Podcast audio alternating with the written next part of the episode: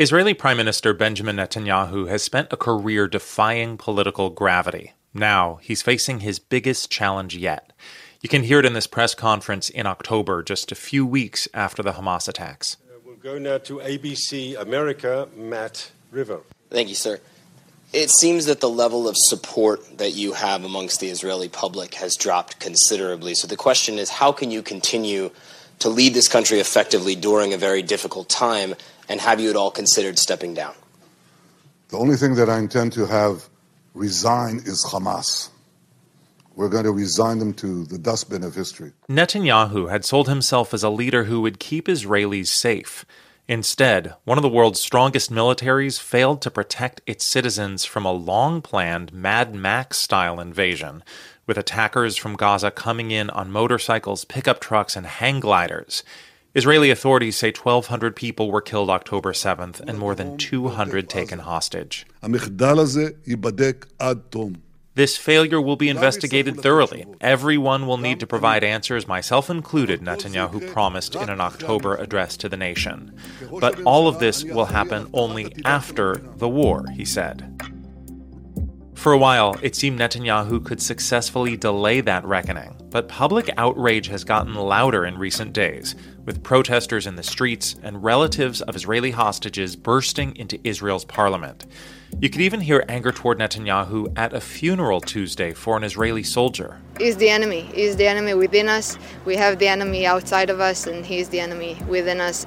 The only thing he cares about is his own self and not the Israeli people. Abigail Shir was a schoolmate of Eli Levy, a 24 year old captain killed in Gaza. I know there, there is a, a, quote in Israel that says, Tov lamut ba'ad artzenu, which means it's good to die for our country. And I don't feel like this anymore. Like, is it good to die for a country that's not functioning, that celebrates the hate between us? Consider this the future of Netanyahu's political career is inseparable from the future of Israel's war with Hamas and any eventual peace in Gaza. From NPR, I'm Ari Shapiro. It's Wednesday, January 24th. This message comes from NPR sponsor, the Capital One Venture X Card. Earn unlimited 2x miles on everything you buy. Plus, get access to a $300 annual credit for bookings through Capital One Travel. What's in your wallet? Terms apply. Details at CapitalOne.com. This message comes from NPR sponsor Chevron. Methane management is a critical part of achieving a lower carbon future. Chevron is taking action to keep methane in the pipe. They're committed to evolving facility designs and operating practices, and they've trialed over 13 advanced detection technologies, including drones and satellites. That's energy in progress. Learn more at chevron.com/methane.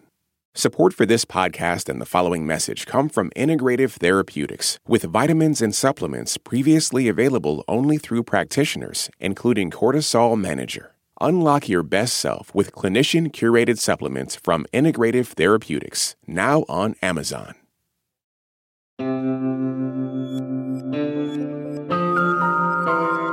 It's Consider This from NPR.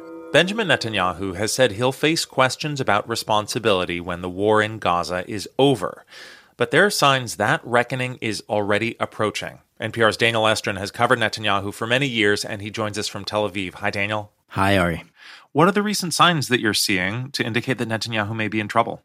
You know, for the first months of this war, Israelis really did put politics aside. They rallied around the troops. Um, you know, this is a national emergency that Israelis have never experienced before in their entire history. But the tone really has changed in the last few weeks, and there have been public protests calling for Netanyahu to step down. I attended one of those protests last weekend.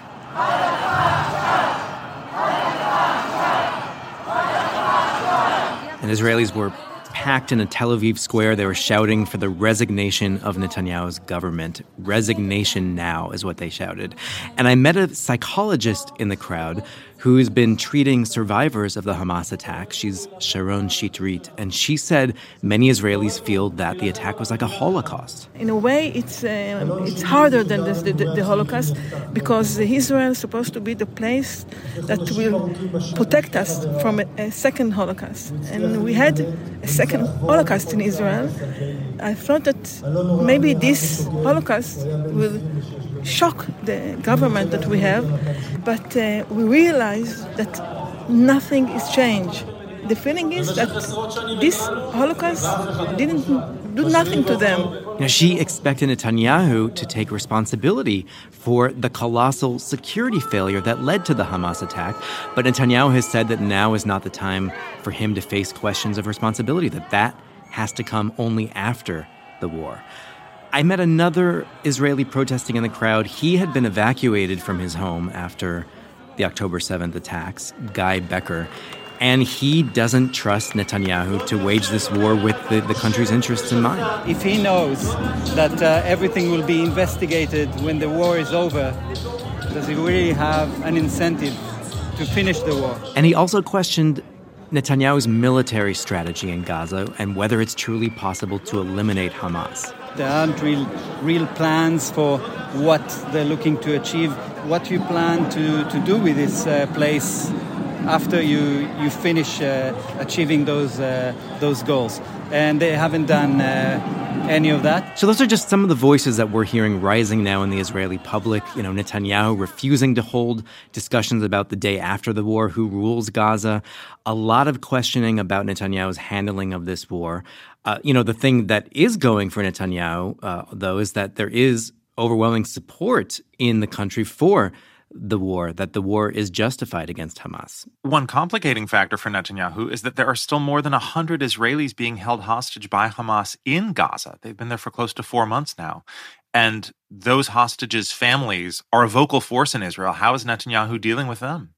Yeah, I mean, Netanyahu really faces a dilemma here. He has been arguing that the military pressure and the intense combat in Gaza is what is needed to lead to the hostages' release. But this has been a very hard argument to make because several of the hostages have been killed accidentally by Israeli soldiers, um, and others killed under circumstances potentially resulting from Israeli bombing. And so the families of these hostages have been ramping up their pressure and calling for Israel to make a strike a deal with Hamas to get their loved ones out of Gaza. Um, they've been camping outside Netanyahu Netanyahu's residences. Netanyahu the other day said that he rejected Hamas's terms for a deal, and that angered many relatives of the hostages, and, and they stormed the parliament. They burst into a committee hearing and they yelled, Netanyahu says there won't be a deal. That is on our backs. What would you do if your child was in Gaza? So Netanyahu really is in a bind here. Uh, you know, He's under a pressure to strike a deal with Hamas to release the captives. But if you if you strike a deal with Hamas, then you empower Hamas instead of destroying it, which Netanyahu says he is vowing to do. On top of that, you have the large soldier death toll uh, only rising in Gaza. So Netanyahu just faces no good solutions here. That just increases the pressure he's under. Let's talk about another pressure point here, which is the Biden administration. It looks like the rift between President Biden and Netanyahu has been growing as the Gaza war drags out. What role is U.S. pressure playing right now? You know, the Biden administration's message to Netanyahu has been we do want you to defeat Hamas, but the death toll in Gaza is rising. It's above 25,000 people. Biden has been pushing Netanyahu on the need to protect civilians and also on the need to, to plan for Gaza's future. Um, the U.S. wants Gaza to be ruled eventually by the Palestinian Authority, the internationally recognized uh, Palestinian leadership, and eventually that there should be an independent Palestinian state. And if that happens, then Saudi Arabia will pour money into Gaza, other Gulf countries too, and that this whole disaster of the war in Gaza could lead to a better future for Israel. But Netanyahu, as he has for many years, is saying there will not be a Palestinian state, uh, standing up to Biden on that. Netanyahu is worried that if he embraces Palestinian rights, he will lose the support of his ultra right political base, which uh, he depends on for his political survival. We began this conversation talking about demonstrations calling for new leadership, new elections in Israel. Any sign that new elections might actually happen? Do they seem likely? They seem very likely. Uh, there's a recent poll out that found that a large majority of Israelis, including more than a third of Netanyahu's own voters, want early elections. And the polls show that Netanyahu would lose uh, if there were an election by a large margin to, to his main centrist rival, uh, Benny Gantz. So things are not looking good for Netanyahu. He still faces a corruption trial. There is this public anger brewing in Israel over the war in the sense that it's dragging on with, with few good results. Uh, but Netanyahu has proven to be a master political survivor. He's been in power mostly for the last decade and a half. And if a war continues, that can help him hang on. And there is potential of, a, of an even new war uh, on Israel's northern border with Lebanon. So Israel could find itself at war for, for a long time to come, and with Netanyahu still at the helm. NPR's Daniel Estrin in Tel Aviv. Thank you. You're welcome. This episode was produced by Connor Donovan. It was edited by Courtney Dorning and Jerry Holmes. Becky Sullivan contributed reporting. Our executive producer is Sami Yenigun.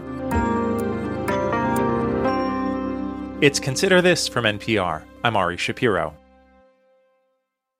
Hey, I hear you have a birthday coming up. Yeah, you. If you're listening to this, that means you have a birthday coming up eventually. And here at Life Kit, we want it to be a special one magic can happen and good luck can happen and serendipity can happen if we're open to it. How to have a good birthday, even if you're not a birthday person. That's on the Life Kit podcast from NPR. Support for NPR and the following message come from Saatva. Saatva luxury mattresses are every bit as elegant as the most expensive brands, but because they're sold online, they're about half the price. Visit SAATVA.com slash NPR and save an additional $200. This message comes from NPR sponsor State Farm. In the market for small business insurance, State Farm knows your business is your life. State Farm agents are small business owners too, so they know what it takes. They can help you create a personalized insurance plan that fits your small business needs and budget. Small business insurance from State Farm. Like a good neighbor, State Farm is there. Talk to your local agent today.